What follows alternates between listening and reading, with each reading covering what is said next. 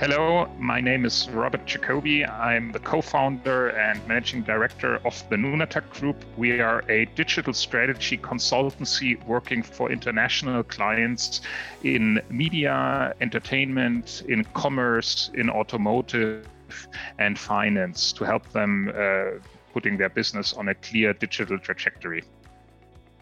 Robert, thank you so much for joining me today. I really appreciate it. Thanks for having me. Karim. Looking forward to our conversation. Absolutely. So, Robert, last year in May, a couple of months after uh, the pandemic uh, began, uh, Nunatak conducted a study of uh, digitization initiatives uh, before, during, and even looking forward uh, after the onset of COVID 19. I'm really curious, and I want to ask a few questions based on this. What does it actually mean in your mind when companies look to become digitized or accelerate digitization? It's a very good question because every one of our clients and every person I know from my network would give a different answer. so there's some really rather let's say conservative companies that still see digitization as okay finally we have to scan these folders sitting in the closet or we have to set up a digital signing tool or anything others uh, think digitization is buying new computers uh, and enabling smartphones etc so um, but that's not the way we think about digitization how we at nunatak think about digitization and that's what a message that we also brought across in our projects with Active International is that digitization itself is not the goal. Digitization is a means to an end. And uh, the end is to become a fully customer centric company. And by customer centric, I would include both like paying customers, but also employees who you should also regard as a, a certain kind of customer. And key to be successful in a world that actually is really faster and has increased its digitization speed through Corona is to anticipate the needs of your key customers to stay on top, to stay competitive, um, to to provide services that are really um, uh, that that, are, that really stick with people. And in order to to to be able to anticipate the needs, you need digital tools you need digital tools from fields such as marketing automation. Uh, you need tools from uh, such such as digital service, etc. You need to do excellent advertising. You need to do digital sales. You have to do a good customer relationship management, and all this has evolved so much based on digital technology that if you don't improve and employ the new tools, your competitor will do it, and then you will keep um, uh, then, then then you'll lag behind you you talk about in in your study and in some of the reports that you've put out since uh, the growth, the acceleration of digitization. Um, how were companies approaching this prior to March 2020? Yeah, people in our survey across the board, um, that's European companies, but probably it's not so much different in uh, in the US or other countries. They said that before Corona hit, their companies were really just 10% of the people said that their companies are really well in going digital. So everybody uh, has had a hard time.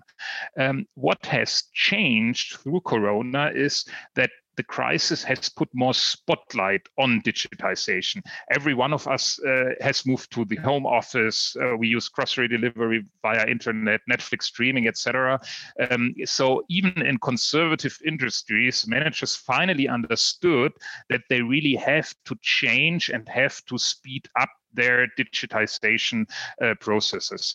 And the key result of the study that we've have, we've repeated since, and we also see uh, like what kind of mandates are out there in the market, are three topics. The first one is data strategy. Um, the majority of managers said yes. 80% said we have to get our data right. Um, the second one is build digital first business models uh, that don't lean on brick and mortar stores or etc. And the third one is internally, but obviously is also something that transmit to the to the outside world is build more flexible organizational setups because things are moving so fast and customer needs change so much that if you have like a trickle down conservative corporate structure that's um, not built on agile and um, flexible uh, co-working elements, uh, you're going to lose. Nice. I'm, I'm curious if you have any examples of success stories. You know, how have companies fared so far? Yeah, so um, uh, one example um, would be uh, maybe surprising, uh, but coming from Germany, a very conservative and old company. It's actually almost 80 years old, Volkswagen. Uh, I mean, you know it in Canada and the US. So um, uh, Volkswagen is an old-fashioned car maker. They've been hit hard by the emission scandal. They've had uh, heavy management infighting. Uh, they had problems with unions, and then the lockdown came, and no cars could be produced anymore. So what happened over the last two months, three months? Volkswagen is actually one of the best performing stocks on the European markets, and it gets excellent press and suddenly they've emerged as a serious challenger to elon musk and tesla. How? Because they took the break they had and didn't just wait for corona to um, end. Uh, they invested in top tech and creative talent and actually what they did they didn't do everything right. They still have their troubles but two months ago they presented their new software unit and they'll actually hire 10000 software engineers until 2025 uh, at least i mean they have to find them but that's their goal. And that's more than the number of industrial engineers they have. And before uh, before corona this wouldn't have been possible. There's a big mindset change in management. And what kind of change? They finally understood that software is eating the world as marc andreessen uh, said. So uh, if you want to compete with tesla you don't have to build better cars you have to build better software. And that's a positive example for for change of a mindset. And that's important i think that you really adjust your mindset, you change your skill set and your tool set to build good products that really help people in a more digital world. Another example, um, very obvious, is um, a small company, BioNTech. Um, it's a company right out of here, my hometown, that has um, developed the vaccine together with uh, Pfizer. That's actually uh, behind Moderna, the most important vaccine right now in the world. And they had a very innovative approach three, four years before Corona hit. They developed this RNA way of developing vaccines.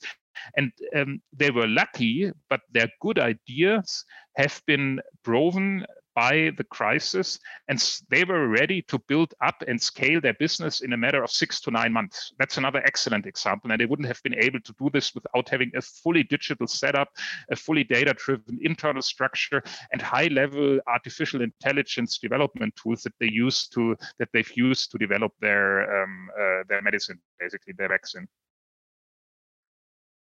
I want to sort of ask you one more question uh, before we leave. Uh, you know, how companies have uh, pivoted and adapted uh, as a result of COVID 19.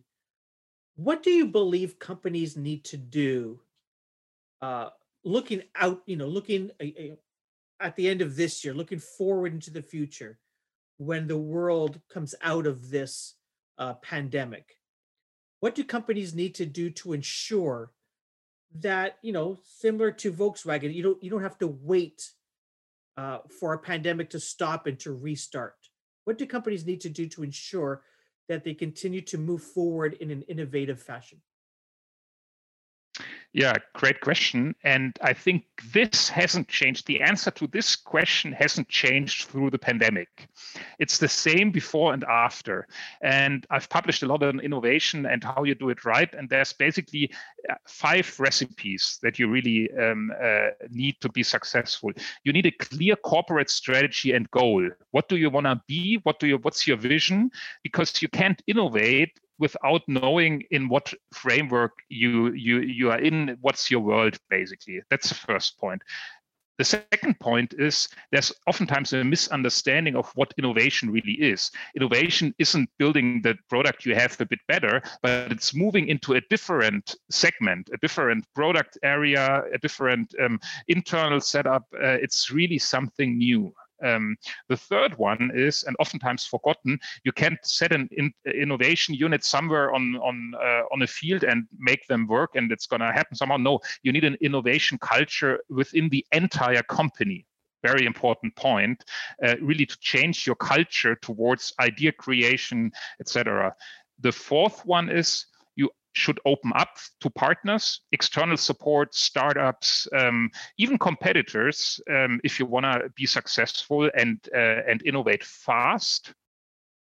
And the last one is you need to have clear success criteria um, to see whether you should put more or less resources on a certain track and then really say, okay, it's worth trying it or not. And success shouldn't be measured just by bottom line and revenue, but by potential and um, and early feedback from uh, uh, from the market. Um, oftentimes, very innovative approaches in big companies are cut down because they don't show results after one year. Yeah, um, to finish up with a quote by by Bill Gates, um, uh, he said, uh, very famous. We always overestimate the change that will occur in the next two years but we actually underestimate the change that will occur in the next 10. So very important to give innovation time.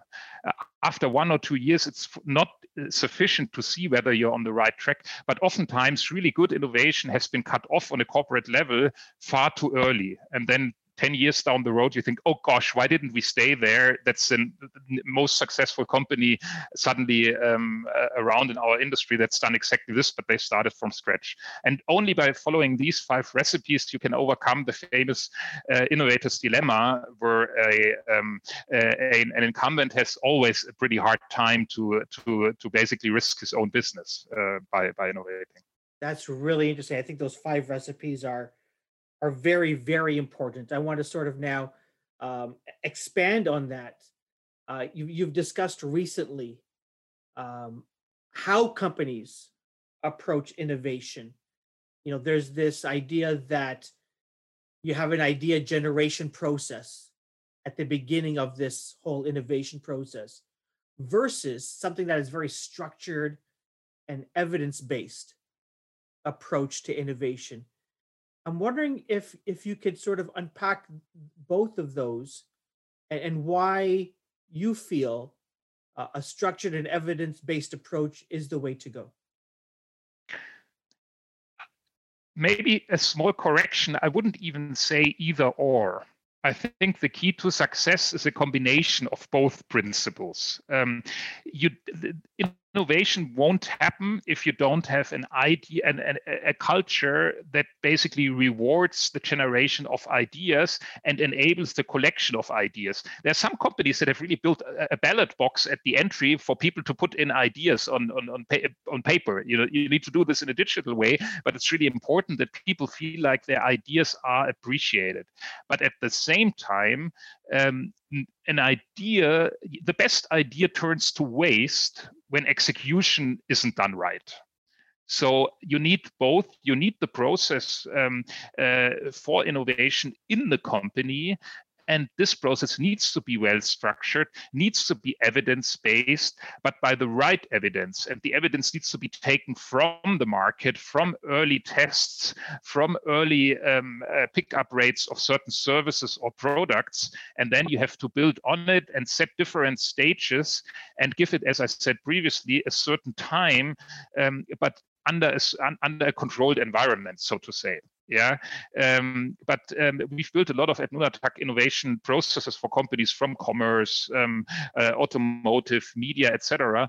And the most successful were always those who managed to first set the culture in a way that everybody, like even on the weekend, suddenly under the shower where you have your best ideas, you don't have them in an office meeting or an office setup, but you have them in weird moments. And then you should know whom to call, and then also get the reward and traction that you don't fear. Okay, my boss is gonna we're gonna take up the idea and carry it to the board and I'll never get any credit for it. So you need to have this culture, but at the same time, you need to have um, resources in place to carry it through and defend it against the needs of the daily running current business. Very important. And you can only defend it if you have a structure put in place, budget, structure, people, resources. Otherwise, it's going to be eaten away and carried away by uh, by more urgent and uh, and pressing needs in the short-term perspective. Last question, Robert, before I let you go today. What excites you about the future? What's what's next for you? What's next for Nunatak?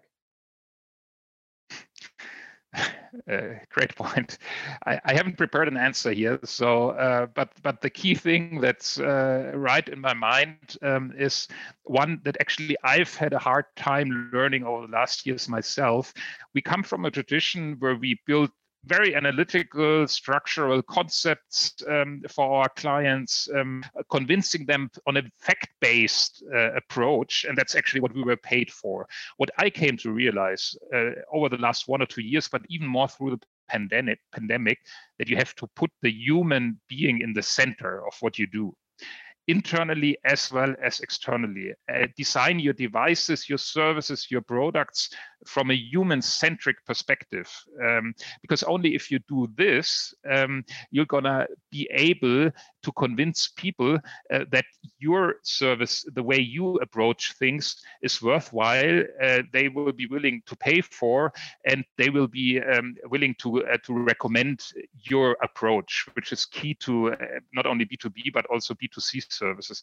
And I think this is even true on a on a public sector level. Um, and we've seen a lot of um, failure in, in, in government over the last uh, one year. And I think this always happens because structure has been uh, regarded as more important than the the, then basically uh, the human being that's basically the person using uh, the solution and uh, and and needing the service. And i think this has to change. Still structure has to be right. You need to have a bottom line. You need to make money uh, but you have to do this i think nowadays uh, and that's going to be the progress and that's what we're going to look at at Nunatak to do it from a human centric perspective and standpoint. Robert this has been a fascinating discussion. Thank you so much for joining me today. Before I let you go, uh, where can people go to read more about some of these things that you're thinking about when it comes to innovation and digital? So uh, first of all, I try to publish a bit on LinkedIn. My profile is easy to find, Robert Jacobi. Um, secondly, on our corporate webpage, uh, nunatak.com, uh, it's in both languages, so you can download pieces in English as well. And I've published a book recently. It has an English title, but it's only German right now. It's called Reboot, uh, the Code for a Resilient um, Economy. Um, and maybe if, if it's going to be picked up a lot here in Germany, there might be a translation down the road. But for those who understand German, you can go to Amazon uh, and download the Kindle edition. Wonderful. Robert, again, thank you so much. Thank you, Karim. Uh, it was a great conversation. It was fun talking to you. Power your advertising. Working with Active International enables you to fund your advertising using your company's own products, assets, or even services. We have over 30 years' experience connecting and bringing value to businesses all over the globe helping many brands scale up into household names. Want to achieve more from your marketing spend? Contact Active International today.